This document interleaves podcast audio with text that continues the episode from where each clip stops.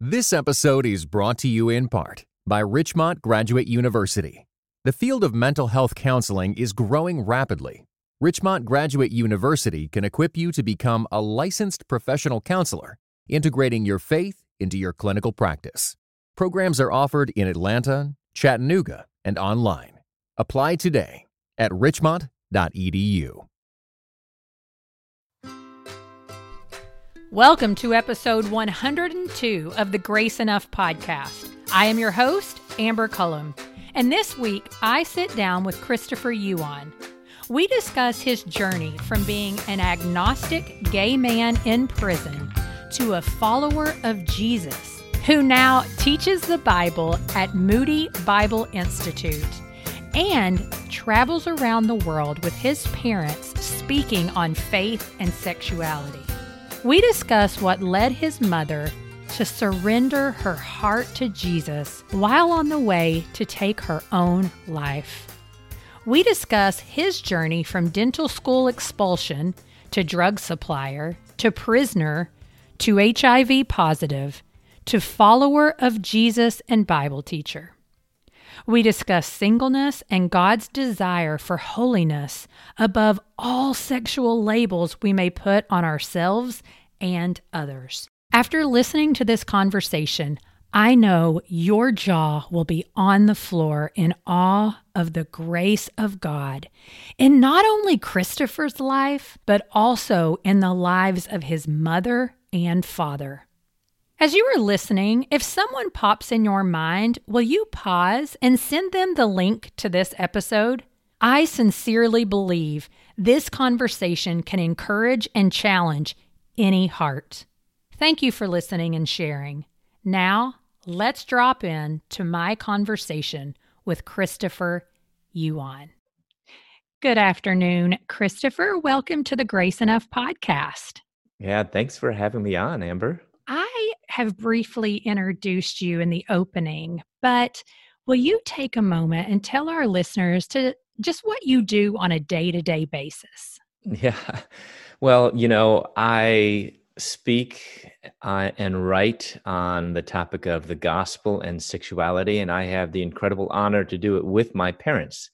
So, in a sense, my parents and I, we have a two generational ministry and we talk about our, just our own experience. And on the side, I I teach at Moody Bible Institute. So um, you know, most of what I do is speak and write, and then what I do on the side is uh, I also teach the Bible and teach theology.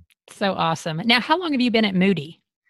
I've been at Moody almost twelve years nice. now. Yeah, okay. yeah. So it's been an incredible blessing. Yes. Well, in Chicago area, where were you at before Chicago? Always in that area? Or I was born and raised in Chicago. Yeah. Nice. Mm-hmm, yeah. So I'm a Chicagoan. That is actually really rare, particularly when you end up teaching. You know, it feels like it. A lot of times I hear, you know, you end up in a whole different location. So that's right. neat.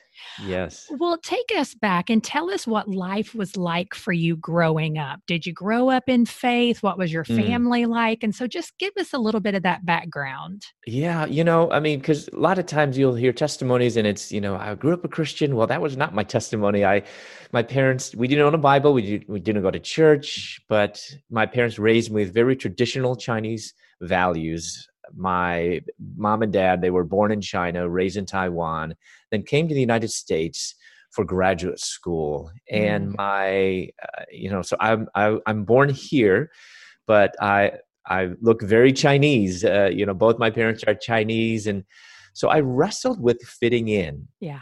I'm born in 1970, so I, you know, I, I date myself a little bit. But back in the 70s, there weren't many. There wasn't a lot of diversity in the, let's say, the suburbs. In the big cities, yes, but not in the suburbs. And so I, I just wrestled with my identity, and then on top of that, to compound that, I wrestled with experiencing tr- attractions toward the same sex, and I didn't know what to do with it because I, I first realized I had these attractions when I came across pornography Mm. and I was nine years old. And Wow. I, I know a lot of times people are just shocked and horrified, but the statistics say that Yep. that's quite normal today, especially with internet. Yep. So I was exposed to pornography. That was the first time I realized I had these attractions, but I kept those hidden. through high school, college, even the Marine Corps reserves. And then, um, you know, it was in my early 20s that, you know, I kind of finally came out of the closet. Well, and you guys write about that. You and your mom write yeah. about that in your first book, which is Out of a Far Country. And so when you came out to your parents, what was that experience like originally? Well, remember, Amber, my, my mom wasn't a Christian, my dad wasn't Christian. So we have to kind of keep that in context because uh, their only framework for thinking through this was just their passing, you know, being raised as, being, you know, coming from China. This is not something, and even if they weren't from China, in, in the United States in the right. 1970s, no one talked about homosexuality. It was, uh, you know, abhorrent. It was, you don't think that this would happen to your family. Exactly. So I I came out and I was I was going to dental school. I was living in Louisville. I came home and I told my parents I am gay. So this time this was 1993. And it devastated my mom and dad. And to make things worse, my mom and dad, their marriage was a wreck. They actually mm. even had begun the paperwork for divorce. So this and and kind of like I was, and my mom will even admit to this, I was almost like the uh, the last glimmer of hope for her that she could hold on to because my mom and my dad marriage was gone my older brother he was doing his own thing and kind of he, he, was he was actually always the more rebellious one. And and so my mom was like okay that's you know that but but christopher you know he's, he's and and as an asian mom I, you, I don't know if you've heard this before amber but asian moms especially chinese moms are called tiger moms. Have you heard that before? I have not. Yeah a tiger mom is she's tenacious. She's for she will fight. It's like a mama bear. Yeah so it's yeah. of, but but it's but it's it's Asian in the sense. So you take the bear and turn it into a tiger. In that, uh, tiger moms are very protective, but also they will do anything for their child, but also are very uh, they, they, fix the situation and uh, they're a little know, aggressive yes, they want their child to be straight A's, you know, a doctor, lawyer, all of that, uh, and play piano and involve, you know. So that's that's a typical Tiger mom. I don't know it's if I'm listening. All no. you know, all the moms that are listening now. no, it's just funny to me because I have a couple of friends that as soon as you say that, I'm like, yep, yes. and they're okay. Asian American. so very so that's uh, now you know that's what we call asian mamas. We call them tiger moms. It's, it's actually a, a, fairly well-known nickname or i don't know maybe it's derogatory in some cases. But so my mom was a tiger mom not so much in in making me that i have to you know it was a school but she would fix the situation and and you know and and make it right and and in this mm. situation it was bad for me to be gay and i had to you know fix that and so she then gave me an ultimatum and he said you, you need to either choose the family or choose this and being chinese family is everything everything, everything. Mm-hmm. and so she was thinking things through her eyes and through her lens of being chinese well me I'm not Chinese, you know, I'm American. And, you know, especially going through that that teenage, eh, you know, 20s, oh, eh, yes. I'm I'm not Chinese, I'm American. So I'm thinking I'm this is family is nothing to me. It's dispensable. So I thought, well, if you can't accept me, I've got no other choice but to leave. So I left home, devastated my mom, and she was going to do do the unthinkable and she was going to end her life and it wasn't just because of me coming out it was just everything else you know just her whole life which meant her family mm-hmm. was just falling apart and so this was the straw that broke the camel's back yeah. well it's very interesting before my mom wanted to end her life she wanted to go see this minister who gave, who gave her this little pamphlet on homosexuality so my mom decided that she was going to end her life but she wanted to go to Louisville to say goodbye to me. So she bought a one-way Amtrak ticket, not not round trip, but a one-way. E- even the person at the ticket counter Gosh. said it's five dollars more to get round trip, and she said, "Nope, I'm not coming back." So she boarded on the train wow. with nothing. She didn't have uh, a luggage. She didn't have her toiletries. She boarded on the train with only her purse, that pamphlet, and on the train she began reading that little pamphlet which shared with her the gospel. that shared with her that she's a sinner. She never realized that that she was a sinner, not like the worst person you could be, or not that she's a murderer, or not that she's a you know a, a thief, but that she's not perfect. And being a mom who's who's a perfectionist, it was actually a big relief for her to realize that. And yes. so on this train, uh, she gave her life to Christ. Just from reading a pamphlet amazing and you know it's so funny because we think you know what what good is a pamphlet or, or yeah. these tracts god uses these you know to it's it and and god opened up my mom my, you know my mom's eyes and and he was on this train she was like i'm a sinner and, and what she realized i mean why why that's significant is because she realized that even though that she is a sinner god still loves her yeah yeah and and even though I and, and and because God still loves her, she realized that she could still love me. Wow. Gay son. Yeah. Even though, you know, I we were not in agreement, she could still love me. Did you know she was coming to see you? I had no idea. And so did she show up and like I mean, I know part of the story that you know yes. you do rebel and reject and we'll get there. But in this case, she shows up and is that so, when she starts saying to you, like, this is what happened to me? I love you no matter what? She, so it was a total surprise because I, I thought, that's great. I get the apron strings cut. I get to be out of here. Oh. You know, I was back oh. in Louisville. And so I was already in Louisville. And it was probably the second or third day after I had come back at, at, that time, I was already starting to see patients because I went to Louisville as a junior. Um, part okay. of that story is I was in Louisville. I did my first two years. The dental school closed, so I transferred to to Louisville, and I was a junior, which means I was already doing clinicals. Okay. So I was. I'm a Kentucky patients. girl, so I know all oh, about Louisville. Oh, well, I was going to say I, I, get to hear that. The, the so twang. Louisville, yeah, I, I I think I said it right. Louisville. That's right. You did. Yeah. and so in Louisville, I you know, I was already seeing patients. And so I was, I think it was around lunchtime, and I was waiting for my next patient. And what they do is they call you to the front, to the, yep. you know, the, the waiting area. They called me there and they say, you know, Christopher Yuan, please come to the reception area. So that means, oh, a patient. Well, I went there and, and, and so I went to the receptionist and I said, what's, you know, where's my patient? She said, well, some person came, some lady came and she said that she's going to wait for you outside. And I'm like, what patient would do that? You wait, would wait in the waiting room and I would call you in. So I went outside and there was my mom. And I'm like, what are you doing here? And I don't really remember much, but she says, I just want to let you know I love you. And I'm like, what? That you came all this way just to say I mm. love you. You know, I mean, my heart was so hardened then because I, yeah. I was thinking I'm free. And then now with my mom being present there, I thought, I'm not free now. you're, you're yeah. you know, coming back to, but she said, I love you.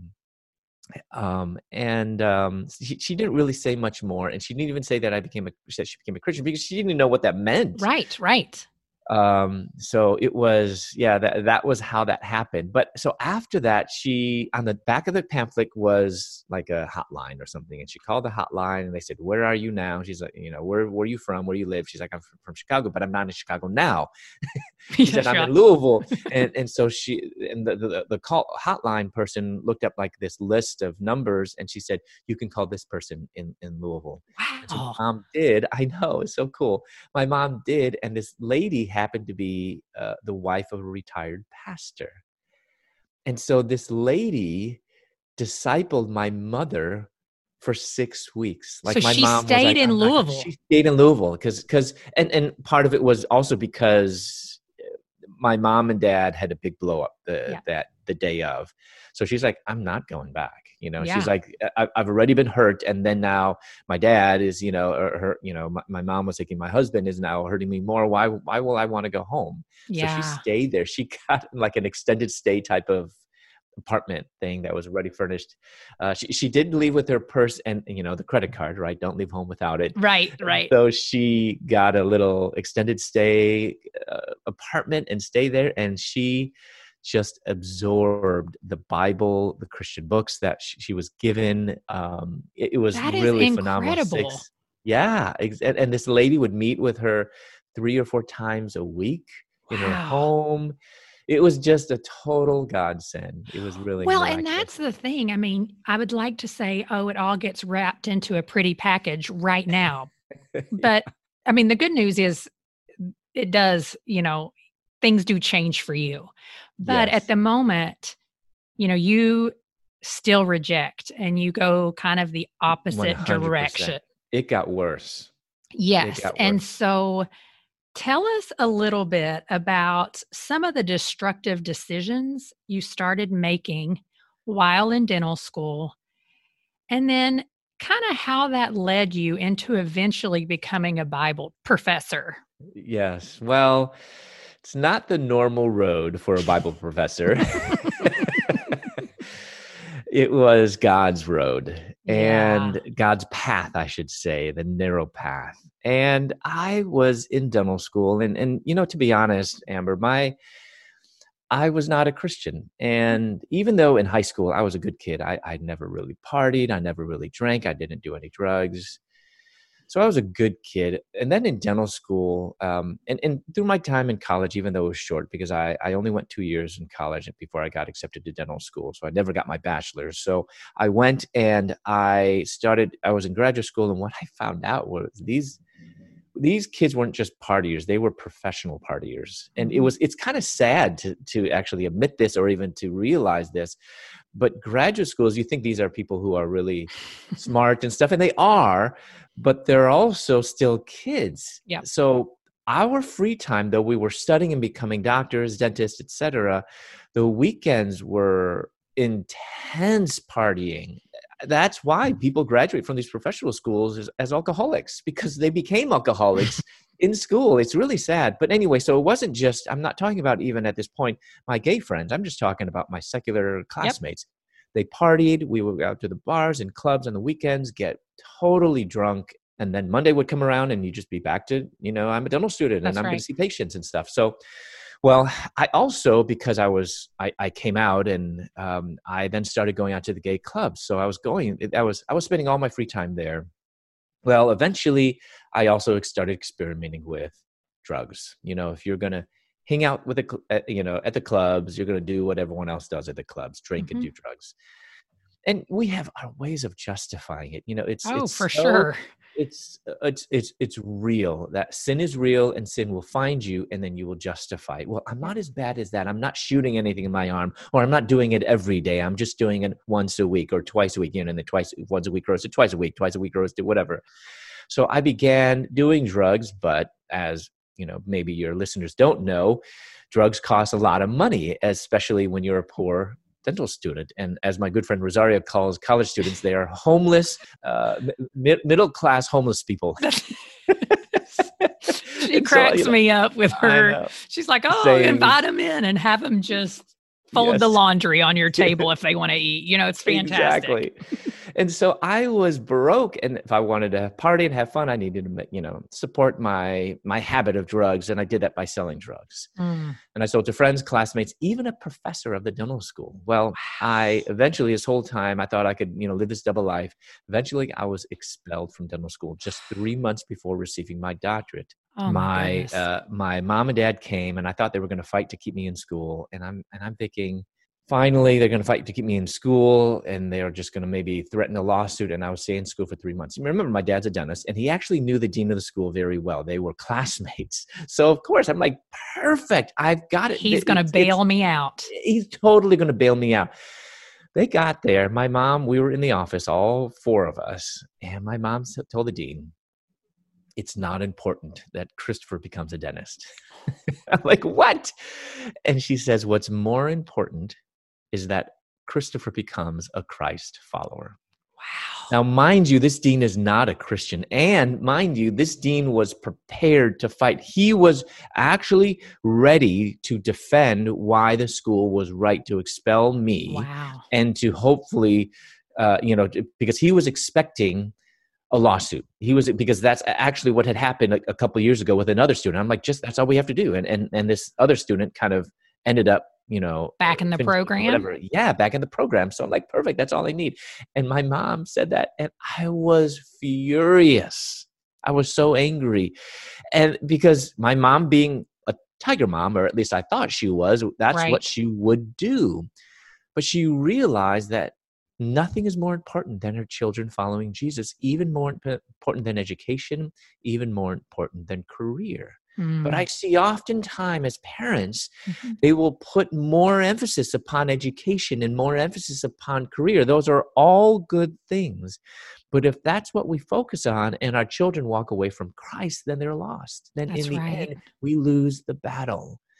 Well, and I have to ask though, at this point, had your dad come to faith in Jesus? Yes, and I forgot to mention that he No, did. I mean, it's just good to know that because yes. I know dads who are also Mm. dentists are not sitting there going, I agree with mom, you know, unless they have come to some type of agreement. So at this point, he's walking with Jesus as well. Yes, yes. It was just a few months after that that he came to know the Lord. Thanks for catching that. Yeah. So he they were they were on one accord Wow. and I was furious. I was so angry. You know, I'm like, that's not what you're supposed to do. That's not part of the plan. So I obviously, you know, was expelled. My mom was like, we're going to support whatever decision the school makes. Wow. And um, so I moved not back up north to Chicago, but, but I moved to Atlanta, Georgia Mm. and there it was where I quickly took over the drug scene, became a supplier, and my parents prayed for me. They came to visit me one time, and and I told them to get out after the second day. I, they weren't preaching at me, Amber. This is the funny thing. They weren't telling me I was living in sin. It was just the fact that they had been so radically transformed by, that, by the gospel that Mm. that was offensive to me, and I told them to leave. Before my dad left, he wanted to give me his very first Bible, and I threw it in the trash can. That's how much I despised it. They, they it, it after that visit, they knew that it was going to take nothing short of a miracle. My mom Wow. began praying a really bold prayer: God, do whatever it takes, Yeah. whatever it takes to bring this prodigal son to you. She fasted every Monday for seven years, and once fasted thirty-nine days on my Wow. behalf. And so she prayed for a miracle, and that miracle came with a bang on my door. And on my doorstep were 12 federal drug enforcement agents, Atlanta police, and two big German Shepherd dogs. So I found myself in jail. Yeah. And that was the last place that I ever thought that that I would be. And um, I, you know, I've I was walking around the cell block and I passed by this garbage can and I was like, this is my life. I've just trashed my life. I was walk, about to walk by it and something on top of the trash caught my eye and I bent over, picked it up. It was a Gideon's New Testament In the trash. in the trash. Well, actually, not even in the trash because I wouldn't have picked it up. It was in the trash. It was right on top of someone had just placed it there. There was nothing, no other trash or nothing, you know, and it wasn't even soiled. It was like on maybe a newspaper or something. Because if it was in there, it, it- no way. But it was someone Wow. literally had just put it right on top, and I took it, brought it back to my cell, and that night I read through the entire Gospel of Mark Wow. but you know i wasn't thinking oh here's the answer i just thought i've got tons of time on my hands and, I And my dad asked me to read this. so I'm going to just check it out. yes exactly Well, and so you you read Mark's gospel and I mean you're you're how how long are you in jail? How long does it take for you yes to really experience some transformation? Because it really changed the way that you even view sexuality and all of that happened yes while you were in did. jail. So tell Yeah. us about that. you, you know and the funny thing is people often ask when did you become a christian exactly in prison or what what was it a ministry or was it a person and yes many different people and many di- different ministries were a part of me coming to faith but the one thing that was definitive over my entire journey of faith in prison was the word of god Yeah. That is the true foundation for how we believe. I mean, we don't really need some fancy program or some really catchy, you know, evangelistic, you know, uh, phrase or whatever. It's what you need is word God's God. word. Mhm. Period. It's the word of God that brings people to faith. It is the word of God that that God uses to remove the blinders from our eyes to convict us of our sin Yeah. and to see that Lord Jesus Christ is our only Lord and Savior. So it was me in prison with the word of God. Mm. so I began reading it, and um, I'm finding out I'm a sinner. yeah. Know? And whereas my mom was like, "Oh, this is good news. I'm a sinner," you know, because she's a perfectionist, perfectionist, and and she she she was it was actually really freeing for her. Yes. I know that sounds really weird. No, that was, was me. For really, yes, that's so interesting. Yeah, it was freeing for her. She's like, "I'm a sinner," but for me in prison, facing time, I'm like. I'm a sinner. like that, that's not. I mean, I'm already. It felt more like a beat down it was more of a beatdown. I'm like, I'm already, uh, you know, being tried for being guilty of selling drugs and, and I'm obviously, I treated my parents horribly. Like that was when I was like first realizing I'm like, okay, I think, I, you know, and the reason is because all my friends deserted me. Mm-hmm. Like all these people that said, oh, you know, I'm going to be there for you. And that was because I had drugs to sell them.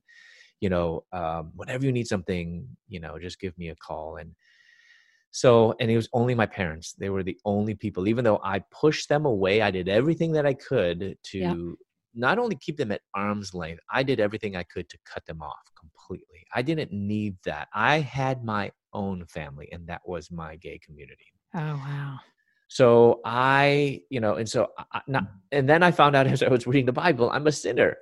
And, and I remember so clearly, I, I was reading Psalm 51 Mm. David's confession to the Lord, you know, against you alone have I sinned. And I and I read that the day before I was sentenced. I mean, it was just so wow apropos that I happened, right? Happened yes. to to fall upon reading Psalm 51 the day before my sentence. And, and it was just like those words were my words. Mm. You know, I'm a sinner and um I was broken and, and and it wasn't like really a I, I didn't felt, feel like this is good news. I'm like, people are calling this good news. How where where does this become good? Because it's not really good news for me.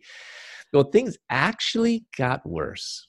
Really? So I call, I was called to the nurse's office, and um, I sat in her office, and I knew something wasn't right. She couldn't even like see me, look look at me in the eyes. So she ended up writing something on a piece of paper. She couldn't even say it. Wrote it on a piece of paper slowly slid it across the desk to me. Mm-hmm. And I saw on the piece of paper she had scribbled HIV mm-hmm. positive.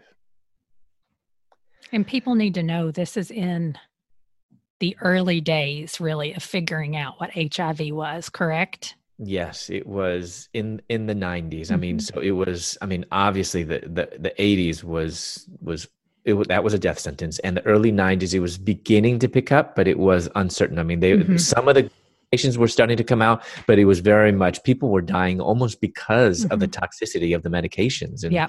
I mean, along with the you know the the AIDS and, and how that just destroyed your, your but there was so much little. So this is early you know in, in the in the 90s, and I I was devastated. And I remember one night, um, so I was sentenced. I was supposed to get 10 years to life, and I actually got six, which already, you know, that, that, but, but, and I know that sounds good, but I was like, I thought I was going to get out. I really thought that's, that's what drugs will do to you. you're, yeah. you're not in touch with reality. Well, so and that's I, what sin will do to you, right? That, like you said earlier, the justification. Oh, well, I'm exactly. guilty, but still I should get out. Exactly. I'm not as bad as. This is mm-hmm. only my first time. You know, we have all these ways of justifying our sin. Yes. Well, I was sentenced to six years, but I was just devastated because I didn't think I was going to get time, and I got sick, and I'm like 72 months. Am I going to live even through that being mm. HIV positive? I don't know. I don't know. Am I going to get health care in prison? I don't know. And if I do, is it going to be just awful health? I don't know. Right. So I was laying in my bed they had just transferred me to another uh, another uh, actually prison holding place and i was laying in my bed all by myself no one else in, in, the in the cell. And i was lying there and i look up at the cold metal bunk above me and there was graffiti profanity gang symbols but some there was something else that was scribbled and it read if you're bored read jeremiah 29 11 wow.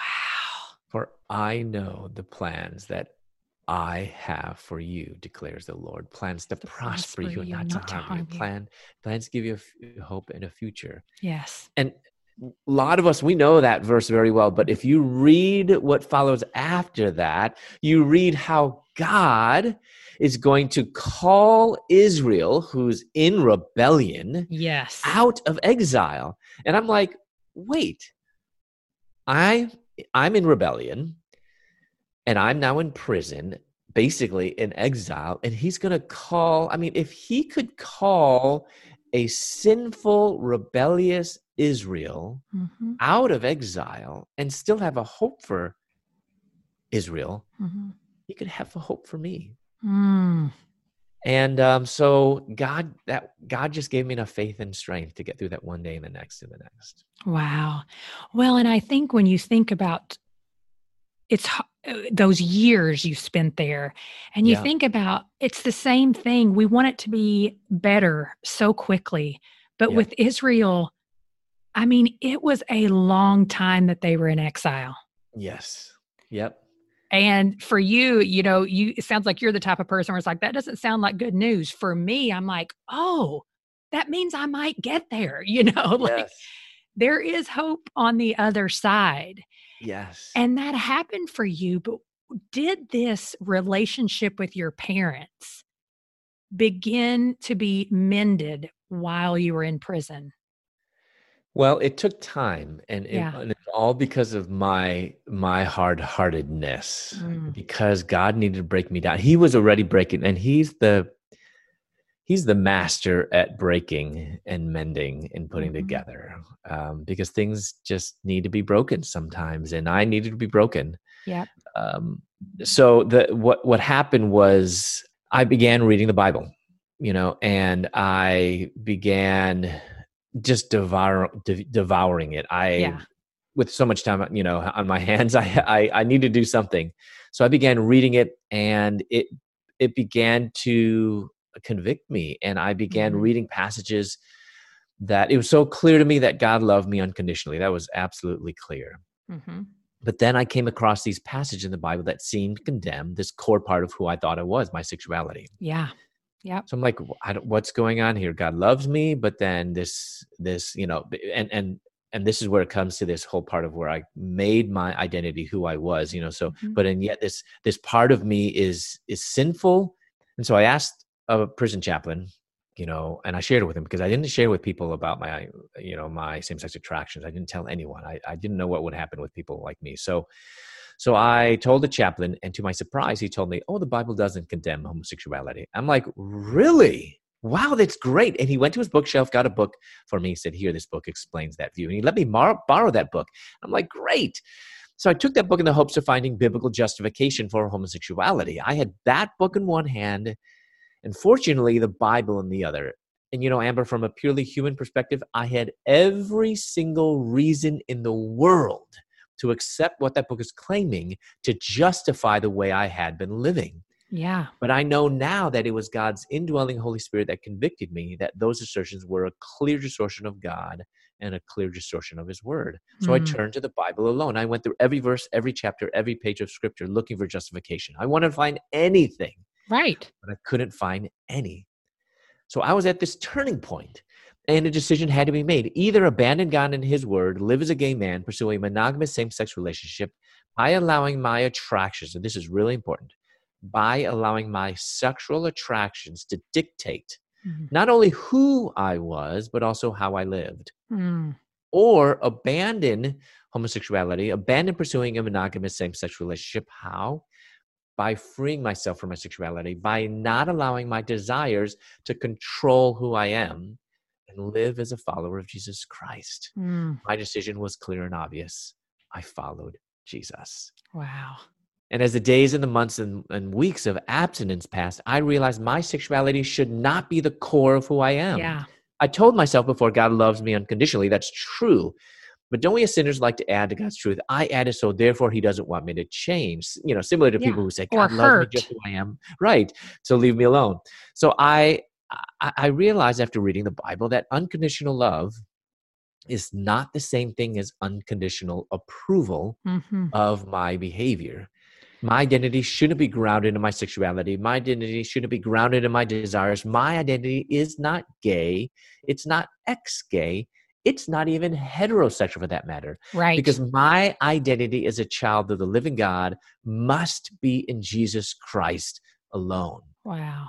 You know, God says, Be holy, for I am holy. Because mm. in my mind, in the past, before I had become a Christian, I thought if I were to become a Christian, that I, I needed to become heterosexual. What did that mean? Well, I needed to be sexually attracted to women. So the more attracted I were to lots and lots of women, the more of a Christian man I would be. Mm, but yeah. I realized that even if I had opposite sex attractions, I would still need to resist temptation and put to death my sin nature. So actually, heterosexuality, it's the correct direction, but it's too broad, it's too general, it's a secular term. The opposite of homosexuality is not heterosexuality. That's not the goal. It's too mm. broad. But the opposite of homosexuality that. is holiness. As a matter of fact, the opposite of every sin is holiness. I don't need to focus upon whether I struggle, whether I'm tempted, but I need to focus upon living a life of holiness and living a life of purity because change is not the absence of temptations. God doesn't just say right. you know oh you'll never be tempted again as a christian. No we will still be tempted. Jesus was tempted. But the change but change is not the absence of temptations. Change is the spirit wrought ability to be holy even in the midst of temptations. Oh.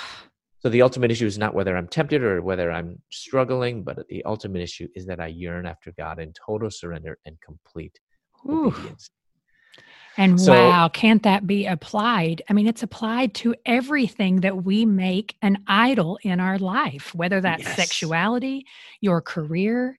Yep. You idolize being a parent. Yep. Um, money. I mean, there the list goes on and on of the things that we think, oh, God loves me.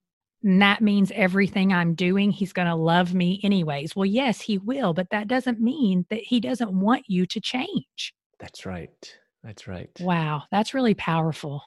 Well, yeah. so what was it like when you go to your mom and dad and say, "Okay, I am I'm with you. I know what you've been talking about and I'm following Jesus." Or is that really what happened? yeah, it was very slow. And, and that's why God knew that I needed that time in prison mm. to break me down and to uh, make me not only open to him but really open to honor my parents. Yeah yeah. And you know we hear the narrative today that christian parents cannot love their gay children. We have hollywood movies after that. We have everything on youtube and all of this. And you know these christian parents they have to actually reject christianity to reject the bible to love their gay children. But amber i had the exact opposite experience. My parents were not Christian, they rejected me. They became followers mm. of Christ, and they knew that they could do nothing other than to love me as God loved them while they were sinners. Wow. So my parents, they loved me. And what's so amazing is that they were patient.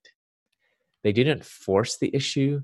They did it, and, and they wanted to. They wanted to ask, "Where are you at? Like, where's your? you know, are you a Christian? You know, they wanted to quiz me. You know, they wanted to see whether I think thought that this was sin or not because I would say in the first beginning part, the act, I mean, maybe several months into my time in prison, maybe even the first year, if they would have brought actually one time they did bring it up and I blew up. I was not ready. And and I was still thinking like you could have this both cake and eat it too. That's mm-hmm. that's our sin nature. I mean, if we it could is. encapsulate everything into one, you know, pithy saying, it would be our sin wants us to have our cake and eat it too.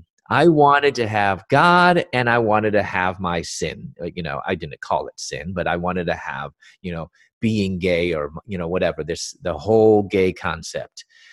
And then when God began to renew my mind to be like, this whole being gay is is false. This is not sexuality is not who you are. It's how you are.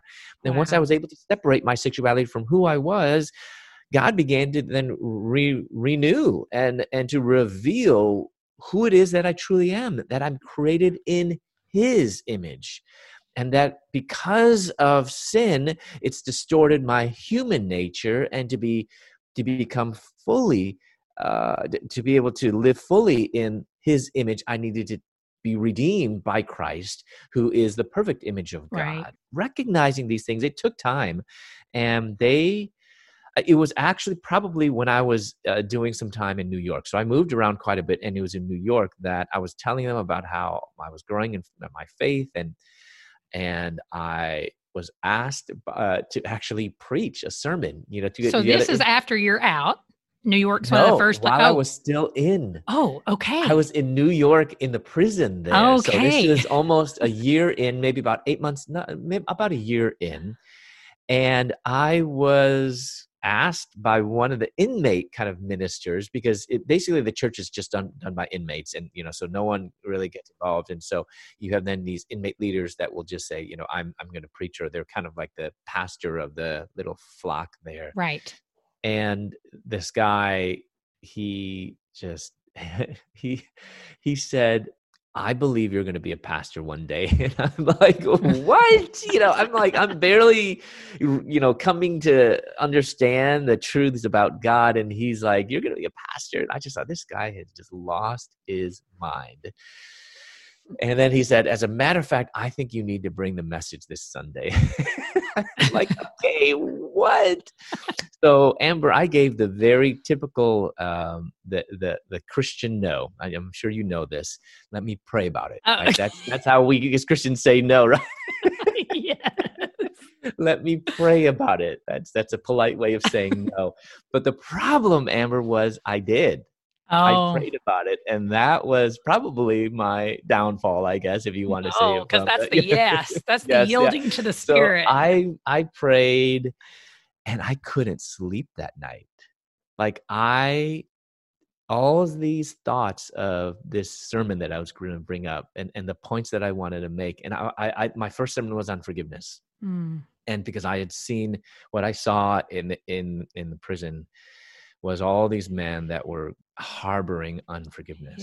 So that next morning i called home and i was like mom can you send me anything on forgiveness like really soon? Or, or can you just tell me? And so they next day aired me some of their notes on and stuff on forgiveness and so i did this sermon and anyway so it was little things like that. They never Right. asked but they saw god working in me. Mm, and it was then that god also broke me like you know when when i was i was just talking to someone just last week about romans 1 you know as we know romans 1 26 and 27 that's one of the passages where paul mentions uh, same-sex relationships and that's Mhm. actually the only passage that that mentions female women and women same-sex relationships uh, all, all the rest are are uh, it, it specifically mentions men, Men.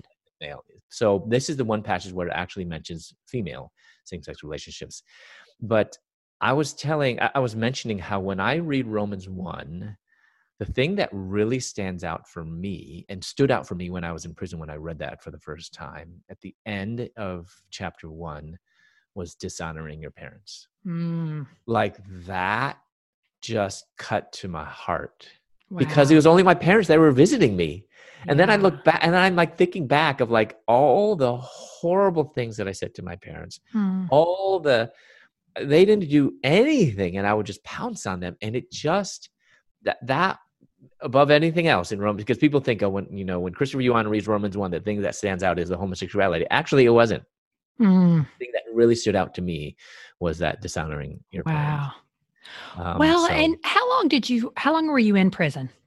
Well, I was supposed to get six. And um, so eventually, so when God was totally working on me and uh, uh, God, so, so, you know, the story that I told you about this guy who said, I think I'm good, you know, you're going to be a pastor. And I'm thinking in my head, in my, you know, inside voice, you're crazy. you know, you've been praying too hard or whatever, but you're crazy, you're insane. And God did very clearly call me to full time vocational ministry while I was in prison. It was a little bit after that, but it was through leading Bible studies, it was through preaching that I was like, this is what God has made me to do. Wow. So I, I, I was called to ministry and I applied to. Um, I applied to Moody Bible Institute while in prison, and so my parents sent me the the application and I filled it out and you know in the in the, in the application you need to get references Right. and these couldn't be from anybody they couldn't be from my parents or my old friends they had to be people who knew me as a Christian for So it had to be prisoners. I know so I That's I, I talked my prison guard a prison chaplain and a and another prison inmate to write my references to Moody's I think that's fantastic, right? How can they not let you in with that? Oh well, they, they had to think twice for sure because they're like, what? You know, they didn't know. And right. I'm so glad that they gave me the opportunity, and I think they even maybe even broke some of their protocols to let me come in because I was released from prison technically in July of 2001, and I started the very next month. It's wow. Quite miraculous. Yeah. Well, and you and your mom so quickly began doing ministry together. Yes. What do you yes. think that was like for her or is like for her? Oh, well, I don't know so much what it's for her, but it's amazing for me. It's mm. an incredible, it's, you know, what the locusts have taken away. Um, God has given us back, you know, beyond what we can ever ask or so dream amazing. of. And and it's so and it's not just my mom, so it's my dad, my mom, and I. It's really cool. And and so we have the blessing so when we speak in churches uh, which is the bulk of what our ministry does is equip the local church. Yeah. We speak as a family and it's so incredible it's, it's, really cool um, and my, my mom and dad are getting older now so that's 80 and 70 they're 80 and 78 and still kind of wow. healthy and so and i'm even so i'm i'm counting the years too because i know it's not going to last forever but it's it's an incredible blessing that i'm able to do that with my parents and we'll actually share our family testimony so my dad begins talking about how he came to the united states and they get married and so they kind of we we interweave our story you know kind yeah. of with uh, almost like the book. So with right. the book where it's alternating chapters, so we add with my dad. So it's there, our stories are all interwoven, and uh, so my dad will kind of begin, my, then my mom, and then my dad, and then my mom, and then I I tell some of my, wow. my story, and so we kind of go back and forth, and it's pretty seamless. But it's I, I always tell tell people, you know, it might be really interesting to hear my story, but my parents' stories are really uh, phenomenal. Well, and that's the thing. Out of this, we're not talking about, you know, just one thing of my identity became in Christ and no longer in my sexuality. We're talking about two parents yes. who became believers. They were on the verge mm-hmm. of divorce. Yep. And they're together. Yep. I mean, there's so much there's a lot of aspects of broken marriage uh, and it's and, and, it's also talking about just the kind of the culture of coming to a new country and and fighting yeah. for your kids and and then also with me with you know so it's not just about sexuality but it's also about uh, you know substance abuse and yeah. um, but in being called to ministry it's yeah it's it's a lot but i love it God has done an amazing work uh, in and through us. Well, I want to change the topic just a little bit. I mean, we've been chatting for a while, and so we'll we'll try to start closing up. But in your second book, Holy Sexuality and the Gospel, you write about singleness. Yes. And it's a topic that doesn't get addressed that often from this perspective. And so, can you explain a little bit about how singleness is best understood in light of God's big story, of the grand yeah. story? Yeah, you know, so I introduced this concept, holy sexuality, in out of a far country, and just very, very short. And I knew I needed to kind of flesh that out. Yeah. Um, so, holy sexuality in the gospel. Actually, it was named 2020 Book of the Year by That's Outreach so magazine. awesome! Was it really? That's great.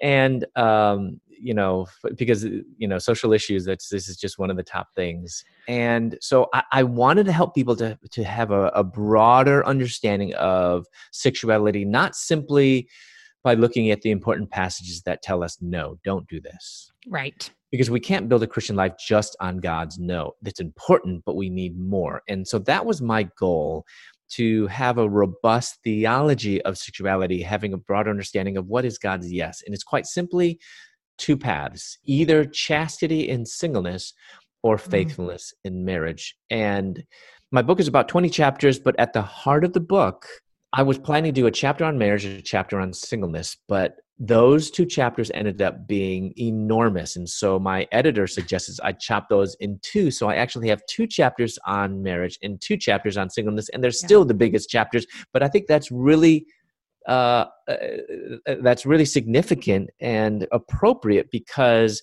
at the heart of holy sexuality, chastity, and singleness is singleness in marriage. Well, my chapters on marriage, I don't think are your typical chapters on marriage because it was actually correcting our a lot of a lot of the misunderstandings where I think we've we've taken marriage and treated it higher than it ought to be, almost like an Absolutely. idol, so that we've diminished singleness. And my chapters on singleness was to help people to realize first of all, our Lord Jesus Christ was single. When he was here on earth, he was a single man. At 30 years old, we we don't we we don't it's really so true. How radical it was for a 30 year old rabbi to be single. There were none in first century Israel. Yep. They were all, and the average age of a man to get married was 18. Wow. Jesus was 30. So uh, we don't talk about how the significance of Jesus being 30. So that's one by itself. Paul next. You know, if we're going to look at the New Testament just as a as a literary work, Jesus most important, Paul maybe second most important, just from a literary perspective. Paul was single, and of course, we don't know whether he was always single or not. That's that's besides the point. But when he wrote the New Testament, he was a single man, and we actually have from both of their mouths statements that are very positive towards singleness. Mm-hmm. And and yet, what we see in the church today is this denigration of singleness to the point where if Jesus and Paul were to live today, I would say they would not be able to serve in 95% of our churches today. That is that There's is crazy. That. And I'm not saying because people are really confused because uh, when I'm saying that singleness is a good thing, they think I'm then saying that single that marriage is a bad thing. You know, it's like it's that's a very kind of simplistic or kind of black, uh, you know, or kind of a, this false dichotomy the Bible and Jesus and Paul and all the New Testament writers are saying no, marriage is good and singleness in Christ is also good. Right. They both have challenges, but there's in Christ it's, it's a good thing, and so uh, uh, it's it's helping people to understand not only that singleness is good, but why is it good. For us to really understand why it's good, we have to actually have a have a biblical understanding of family.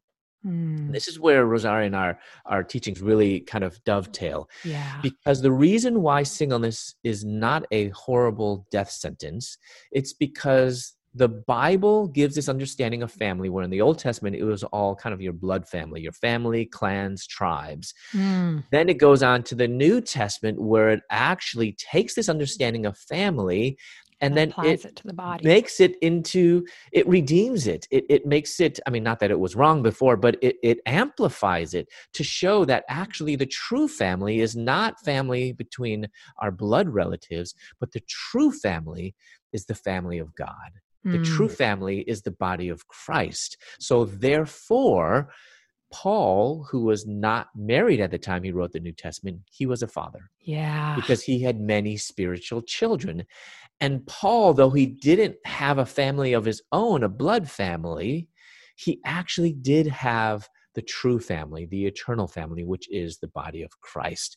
So, understanding that then as single individuals, as a single man, though I might not have, be married and though I might not have children, even though, by the way, I am open to marriage, God just, it's not His will yet for me. I'm open to marrying a woman. But uh, as a single man now, I and not by choice, I have a family. I I have children, people that I have uh, brought to faith into new life, mm. being hmm. born again. That is the real message of the gospel. And so when, when you understand family in this way, a biblical theology of family, we are then drawn to and led to an, a correct understanding of singleness as well. Oh, I love that. Uh, I just, it's just such a good perspective. And you're right. Um, I've seen it happen so often where people feel less than mm-hmm. because of being single. And that is certainly not what God's word says. Yes, it for isn't. sure. Yeah.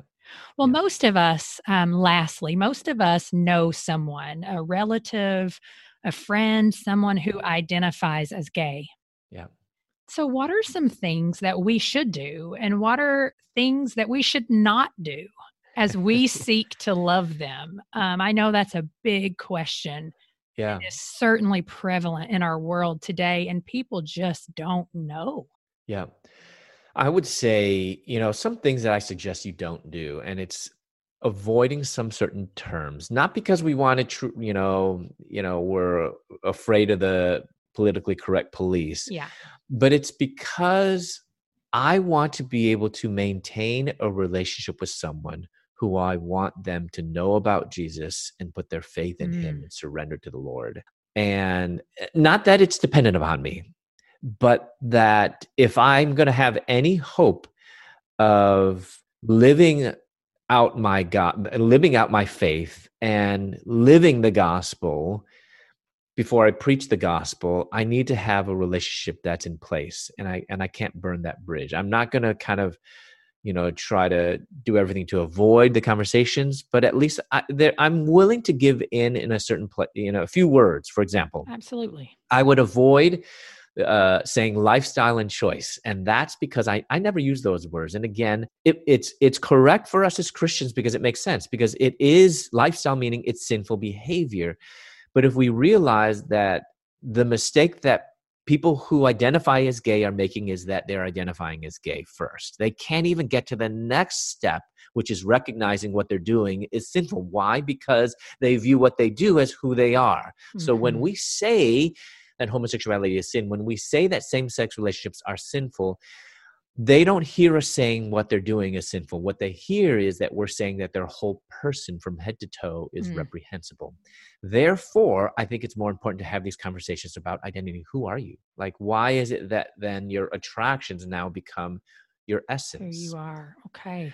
Another thing I would avoid is saying love the sinner, hate the sin. you know, Christians, it makes sense to us. I like that phrase but don't tell others what that that's what you're doing. Just do it. You know when i laugh when i tell people when you tell people i love you but i hate your sin they really don't feel loved. So just don't say it just do it. You know another thing so is avoiding isn't it true? It I, really I bet, is. and i bet you know people are listening like oh my goodness i just you know i'm guilty of that. But that's okay. We can move forward and and and again it is a very good statement that exemplifies how we engage with unbelievers. I mean, we're sinners ourselves, but those are that, that are in unrepentant sin. But that's right. don't have to tell them that because yes. they first of all do not understand. They don't have a Christian worldview, and so they're not understanding things in the same way we are. Another thing is to avoid getting trapped into debating and arguing because that's what others want to do. I mean, especially now in our political climate with everything going on with all the all these different sides and we mm-hmm. can't even mm-hmm. talk anymore and what they want to do is to peg you into this small little box of a Christian bigot or right wing, yeah. whatever they want to call us. And how they do that is they ask these questions, and then how we answer, then we, they place us into that little box. Yeah. Don't allow that but you know but listeners might be thinking but if they ask me a question i got to be honest. Yes i'm not saying be dishonest and say something that's a lie but if we actually look at the example of jesus in the gospels he did not answer every question. One time he was silent. Several times he answered a question with a question. Other times he actually did answer a question. It just wasn't the question that they asked because jesus is god first thing but second he knew that the question being asked is actually essentially irrelevant to the more important question question is who mm. is Jesus? The more question, important question about the coming kingdom of God. So I always want to actually deflect, not to kind of get around it, but deflect to the more important conversation, which is Jesus. So, for example, if people ask you, Do you think this is sin? And you know they're not a believer, like let's say they're, you know, a good acquaintance of yours, you can actually say, I know you're not even a Christian. I know you don't even believe in God. So what does it matter to you what God thinks? Mm-hmm. Instead, let's actually talk about the existence of God. Like bring it back to this more important uh-huh. question of who is God? Does he have a son named Jesus Christ? And are we sinners? Because if we get there, that is what's going to lead to salvation, not Mm. morality. Mm. If I even convince someone that this is sinful, they're still lost if they don't know Christ. So that's what you shouldn't do. But the simple things that you should do. I mean, we need to listen, people. People mm-hmm. sometimes are so afraid of listening to stories. You know, mm-hmm. it's listening is not the same thing as agreeing or condoning. I can Absolutely. listen to someone's story about who someone who's a drug dealer or a prostitute or whatever, but I'm listening to their story. That doesn't mm-hmm. mean that I'm agreeing with their behavior. So we don't need don't need to be afraid, and we don't even have to at that time say, "Well, you know what I think." I think you can maybe say that later, but at yeah. that moment, listen. I think sometimes someone said there's such little difference between listening and loving that oftentimes people can't tell the difference. Mm. So simply listening can show that you do care. Another thing that's important is to just share about what God has done in your life. Yes. You know, it's you open up that Bible and they're going to start running. Yeah. But what made the difference was I saw the gospel lived out in my parents' lives. They lived the gospel before they preached the gospel. I did not leave pursuing same-sex relationships because my mom and dad convinced me that they were sinful. No, I left it because they showed me something better. Wow. His name is Jesus. Yeah. Following Jesus should be we should show the dying world that following Jesus, there's nothing better in the world. And so, our goal in our life as we engage with those who don't know Christ, as we engage with our LGBT uh, loved ones who identify as that, is simply first and foremost is to live out the gospel in a way that shows that following Jesus, there's nothing better. Wow. Oh, Christopher, what a joy this conversation really has mm-hmm. been for me um, just a lot to think about and a lot of practical things that I can apply in my own life. And so, thank you for that. Mm-hmm. For anybody who may want to just connect with you, um, connect with what your books are, where can they mm-hmm. best find you? Yeah, my website is just my full name, Christopher Yuan. That's Y U A N as in November dot com, ChristopherYuan.com. I'm also on Facebook. It's uh, my ministry page is facebook.com slash Christopher Yuan. Twitter, Christopher Yuan, also Instagram yeah. as well, uh, Christopher Yuan. But also, my books are available on Amazon, um, Out of a Far Country, A Gay Son's Journey to God, A Broken Mother's Search for Hope. And then my newest book, holy sexuality and the gospel, sex, desire, and relationships shaped by God's grand story. Mm. Thank you so much for being here today. I really appreciate it. Thanks for having me on, Amber. God bless you. Wasn't that incredible? I mean, the way that God worked in the heart of his mother and her faithfulness to pray and pray and fast for his salvation Wow, God has used Christopher in a mighty way and his mother and father to impact his kingdom here on earth. And so, if you didn't send this episode to someone earlier, maybe someone comes to mind now. Will you just go ahead and hop over to your text messaging, your email, maybe your social media account, and share this episode so that other people can see how God has worked in the hearts of Christopher and his parents. Thank you, each one of you, for tuning in week in and week out. Thank you for listening to the Grace Enough podcast. Tune in next time. This episode was brought to you in part by Just These Guys, you know a pastor and a psychologist team up to break down scripture and psychology, empowering you to transform by the renewing of your mind. Listen today at justtheseguys.podbean.com or wherever you get your podcasts. Just these guys, you know?